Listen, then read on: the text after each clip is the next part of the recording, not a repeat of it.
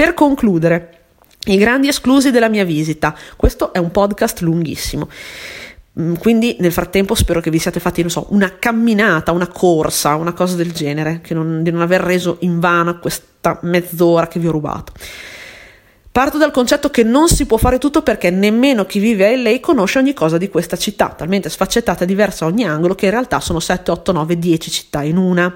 Ho volutamente tralasciato la visita a tutti gli studios, ci vuole molto tempo, io sono affascinata dall'industria cinematografica, ma per me sono come i parchi tematici, belli ma non ci vivrei. Personalmente amo visitare le città proprio perché mi piace immergermi nella vita come la vivono le persone che ci abitano, quindi evito il più possibile gli artefatti, anche se lei è un artefatto vivente di città, però andare proprio negli studios a fare il giro col trenino con i cesaroni, io sinceramente no, preferisco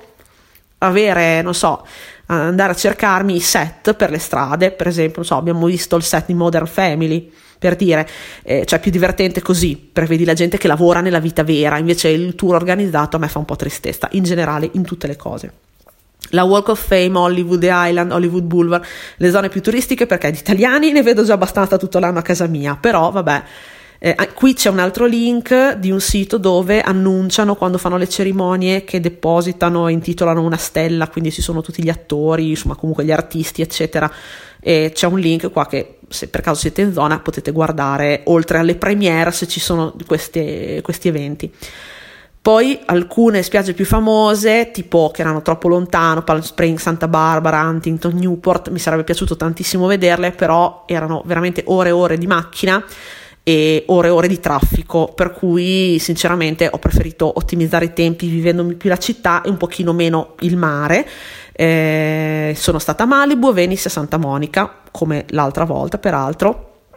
A me piace così, eh, però chiaramente voi se siete più da mare, tutti questi nomi sono tutti posti da visitare, però dovete organizzare comunque magari il viaggio un po' diversamente o avere più tempo a disposizione. Io comunque due settimane ho preferito stare in città perché è un posto dove veramente no, non, cioè vivi tre giornate in una ogni giorno, mattino, pomeriggio, sera, fai tre cose diverse e arrivi a casa la sera che sei sfatto, infatti io sono tornata a casa in Italia più stanca di quando sono partita, però cioè, arricchisce incredibilmente.